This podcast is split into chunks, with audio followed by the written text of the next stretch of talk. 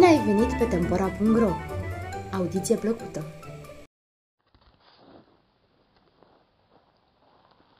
Legende românești despre flori pentru copii mari și mici. Firave, delicate, cingașe, plăcut mirositoare, florile înseamnă mici bucurii și pete de culoare în viața noastră. Le admirăm în grădini, pe câmpuri, în buchete frumos aranjate și am vrea să nu se mai termine vara ca să ne bucurăm în neștire de frumusețea, parfumul și eleganța lor. Iar pentru că, spun cei mai bătrâni, fiecare floare are o poveste mai veselă sau mai tristă, iată în cele ce urmează povestea a câtorva flori foarte populare la noi. Selecție Lucia Cocișiu Legenda crinului În mijlocul unei păduri se înălța odinioară un palat vechi care aparținea smeului smeilor. Acum însă era locuit de o vrăjitoare vestită, de care tremura tot ținutul.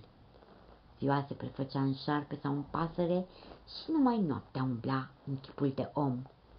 Dacă se apropia cineva de palat, se împietrea. Vrăjitoarea aceasta fura și copii. Avea mii de suflete nevinovate prefăcute în flori.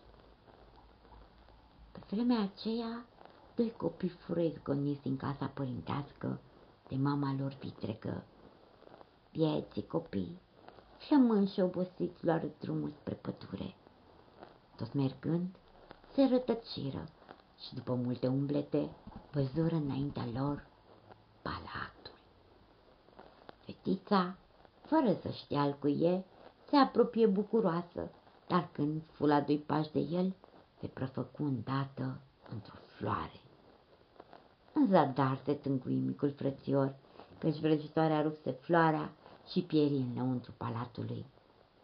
Atunci băiatul o porni mai departe în lumea largă, singur și abătut. Doamne, fie-ți milă de mine și de mi arăt pe scumpa mea sărioară, se ruga el neîncetat. Bietul băiat, după câtva timp flămând, izgonit de toți, se băga argat la un cioban. Seara, când n-avea ce face, dădea târcoale prin jurul palatului, dar nu se apropia prea tare de frică să nu pățească ce pățise surioara lui. Când luna aluneca ușor de după nori, copilul prindea să cânte din fluier copilăria lui oropsită. Ochii îi se umpleau de lacrimi când își aducea aminte de ea. Într-o noapte, obosit și cu gândul la surioara lui, a dormit în pădure. Visa că rătăcise prin locuri întunecoase și că găsise o floare foarte frumoasă pe care, rupând-o, o duse în palat. Cum atingea ceva cu acea floare, toată vrăjitoria din prejur pierea. Când se trezi de dimineață, început să caute floarea. Pe câteva zile, obosit și flămând, o găsi.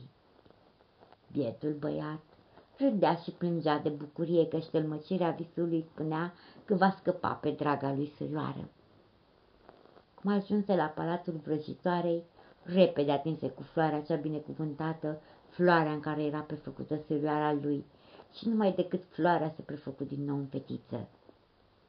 Fericiți, vrură să plece, dar, vai, poarta nu se mai deschise, era închisă pe veci.